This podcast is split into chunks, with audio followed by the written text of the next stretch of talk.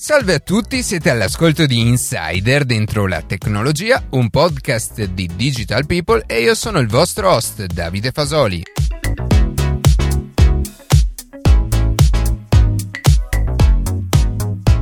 Ormai siamo giunti al tredicesimo episodio, quindi questo vuol dire che è da 13 settimane che costantemente riusciamo a pubblicare una nuova puntata. Il lavoro è tanto, ma è direttamente proporzionale alla nostra voglia di parlare di tecnologia. Oggi dedicheremo una buona parte della puntata per parlare di pagamenti, facendo un focus anche sulla famosa lotteria degli scontrini. Prima di cominciare vi ricordo i nostri contatti, partendo dal sito web dentro la tecnologia.it, potete inviarci una mail con domande o suggerimenti a redazione tecnologia.it oppure un messaggio vocale sulla nostra chat di Telegram. Se trovate interessante il podcast, considerate la possibilità di condividerlo che per noi è un ottimo modo per crescere. Infine potete ascoltarci con un nuovo episodio ogni sabato mattina su Spotify, Apple Podcast, Google Podcast oppure direttamente sul nostro sito.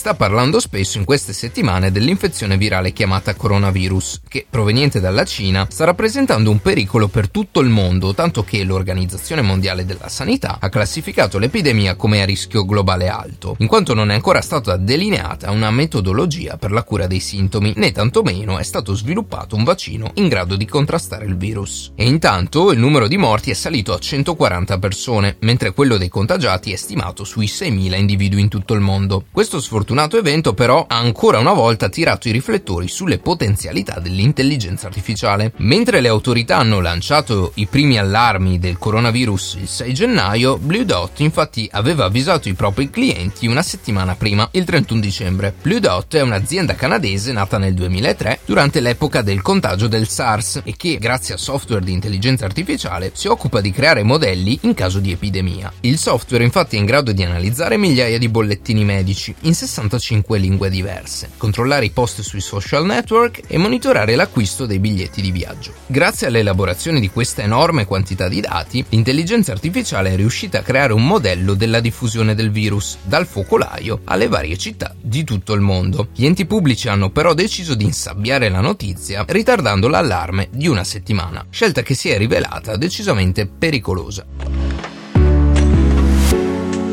Un'evidente prova della crescita che si sta verificando in maniera esponenziale nel settore delle auto elettriche proviene da Tesla. L'ultima vittoria, o se si preferisce traguardo, raggiunto da Tesla riguarda il valore di capitalizzazione in borsa, che ha sorpassato di recente la soglia dei 100 miliardi di dollari. Con ciò, Musk ha potuto scalzare il secondo posto nella classifica delle aziende più ricche al mondo nel settore automobilistico, a Volkswagen, rimanendo comunque dietro a Toyota, che vanta un capitale di 200 miliardi di dollari. In questo momento le azioni in borsa di Tesla ammontano a circa 570 dollari ad azione, cifra incredibile ripensando al valore di 420 dollari negli ultimi giorni del 2019. Tutto ciò per ribadire con quanta fretta il settore delle automobili elettriche si stia espandendo in questi ultimi periodi, in cui la società si sta effettivamente rendendo conto di quanto le risorse fossili inizino a scarseggiare. Tesla è l'emblema di un trend che si sta via via sempre più confermando. Recentemente anche la casa automobilistica italiana Maserati ha rilasciato sul profilo ufficiale dell'azienda un video che concede un brevissimo assaggio della nuova elettrica in arrivo nel 2021. Dalle poche informazioni trapelate pare che Maserati voglia dare maggior rilievo al sound del motore piuttosto che all'aspetto estetico, in quanto secondo i produttori della nuova e-car il rumore emesso dalla vettura sarà la vera e propria firma distintiva dell'auto. Ben poche invece le informazioni dal punto di vista tecnico. Quello che sappiamo riguardo la nuova auto è che i primi prototipi sono usciti dalla fabbrica di Modena con la versione Gran Turismo, a cui seguirà sempre nel 2021 la versione Gran Cabrio.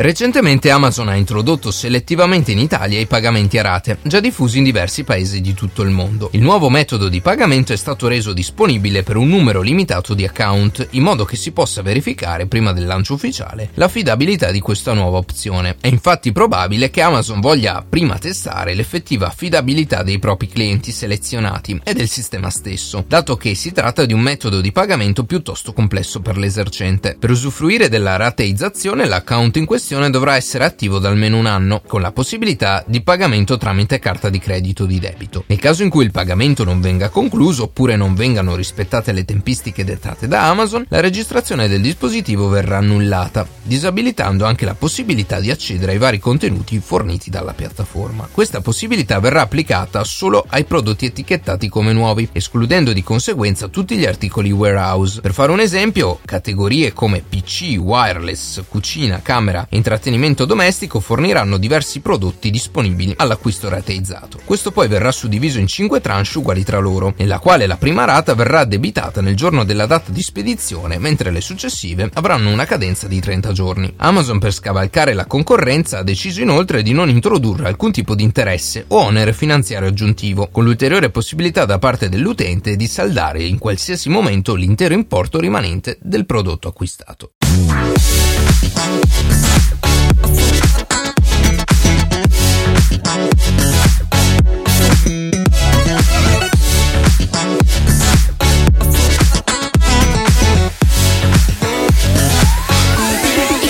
Questa seconda metà della puntata, dedicata ai registratori di cassa telematici, sarà abbastanza tecnica, ma penso che affrontare l'argomento sia veramente utile per conoscere quali siano i diritti di noi clienti quando siamo intenzionati ad acquistare un prodotto. L'introduzione dello scontrino elettronico ha portato con sé, come dicevamo nella prima puntata dell'anno, la rivoluzione dei registratori di cassa. Dal 1 gennaio, secondo quanto stabilito dal decreto 119 del 2018, collegato alla legge di bilancio 2019, gli esercenti hanno dovuto cambiare il registratore di cassa o in alternativa hanno adeguato quello vecchio. Al nuovo sistema devono attenersi artigiani, albergatori, ristoratori, partite IVA al regime dei minimi e forfettari con redditi annui inferiori ai 65.000 euro e tutti quegli operatori economici che emettono ricevute fiscali. Nel complesso si tratta di oltre 2 milioni di attività. Apripista nel 2019 erano stati negozianti che nel corso dell'anno precedente avevano realizzato un volume d'affari superiore a 400.000 euro. Ora il corrispettivo elettronico è stato esteso a tutti gli operatori operatori economici che emettono ricevute fiscali. Per non incorrere in sanzioni, la trasmissione dei dati fiscali attraverso i registratori telematici dovrà essere eseguita dagli esercenti nella stessa giornata in cui è stata effettuata la vendita, o al massimo entro e non oltre 12 giorni. L'Agenzia delle Entrate ha però posticipato al 30 giugno 2020 l'introduzione delle sanzioni per chi non rispetterà l'obbligo. Con l'introduzione dei corrispettivi elettronici, ha spiegato l'Agenzia delle Entrate in un approfondimento dedicato alla novità di quest'anno, non occorrerà più tenere il registro dei corrispettivi. La memorizzazione elettronica e la trasmissione telematica dei dati direttamente all'agenzia sostituiscono infatti gli obblighi di registrazione delle operazioni effettuate in ciascun giorno. Inoltre non sarà più necessaria la conservazione delle copie dei documenti commerciali rilasciati ai clienti. Questo sistema consentirà all'agenzia di acquisire tempestivamente e correttamente i dati fiscali delle operazioni per metterli a disposizione mediante servizi gratuiti degli stessi operatori IVA o dei loro intermediari, supportandoli nelle competenze compilazioni delle dichiarazioni IVA e nella liquidazione dell'imposta. D'ora in avanti il cliente non riceverà infatti più uno scontrino o una ricevuta, bensì un documento commerciale. Questo documento non ha un valore fiscale, ma può essere utilizzato per far valere la garanzia, anche se in realtà per farlo può bastare l'estratto conto, e può essere utilizzato per la dichiarazione dei redditi, in modo da consentirgli di usufruire di eventuali detrazioni fiscali. Con l'introduzione dello scontrino elettronico il governo punta a contrastare l'evasione fiscale dell'IVA. Questo strumento va ad aggiungersi alla fatturazione elettronica. Nei primi mesi del 2019 in Italia più di 3 milioni di soggetti hanno emesso quasi 700 milioni di fatture elettroniche per un importo complessivo di oltre 1,2 miliardi di euro. Al momento della chiusura quotidiana il registratore di cassa telematico trasmette i corrispettivi giornalieri generando un file XML che viene sigillato elettronicamente e trasmesso all'Agenzia delle Entrate. Il sigillo elettronico garantisce l'autenticità, la riservatezza e l'inalterabilità dei dati. La L'agenzia certifica l'avvenuta trasmissione dei dati in tempo reale. Se l'esito risulta negativo, le informazioni non sono state trasmesse e gli esercenti sono tenuti a inviare nuovamente il file corretto entro 5 giorni lavorativi. In caso di guasto bisogna contattare un tecnico abilitato per la riparazione. Nell'attesa si può utilizzare un altro registratore di cassa telematico oppure registrare manualmente i dati. È stata poi posticipata al 1 luglio 2020 dal decreto fiscale legato alla legge di bilancio anche la lotteria degli scontrini. Voluta dal governo come come nuova arma anti-evasione, la lotteria, grazie ai nuovi registratori telematici, permetterà a chi ne fa richiesta, comunicando al commerciante il proprio codice richiesto precedentemente sul sito dell'Agenzia delle Entrate, di partecipare all'estrazione mensile dei premi. 50.000 euro per il primo classificato, 30.000 euro per il secondo e 10.000 per il terzo. Bancomat e carte saranno la porta d'accesso al premio di Stato. Di fatto, chi eliminerà il contante dalle proprie tasche aumenterà le proprie opportunità di vincita.